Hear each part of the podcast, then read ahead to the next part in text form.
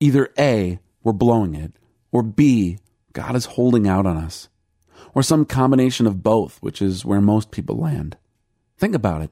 Isn't this where you land with all the things that haven't gone the way you've hoped and wanted? Isn't it some version of I'm blowing it in that it's your fault, you could have done better, you could have been braver or wiser or more beautiful or something? Or God is holding out on me in that you know He could come through, but He hasn't come through. And what are you to make of that? This is the big question, by the way, the one every philosophy and religion and denominational take on Christianity has been trying to nail down since the dawn of time.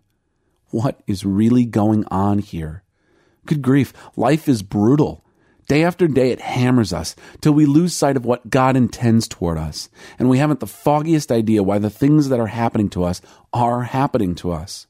Then you watch lives going down with the Twin Towers, read about children starving in Ethiopia, and wham, if a good God is really in charge, all that. I felt so bad that Paris wasn't what my friends hoped it would be, but I wasn't sure what to say. Like most Christians in that situation, I simply asked Lori how I could pray for them, that we would have eyes to see what's going on. My heart leaped. Brilliant! Perfect!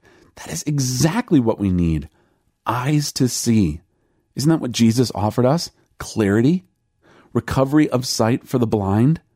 We need clarity, and we need it badly. A simple prayer rises from my heart Jesus, take away the fog and the clouds and the veil, and help me see. Give me eyes to really see.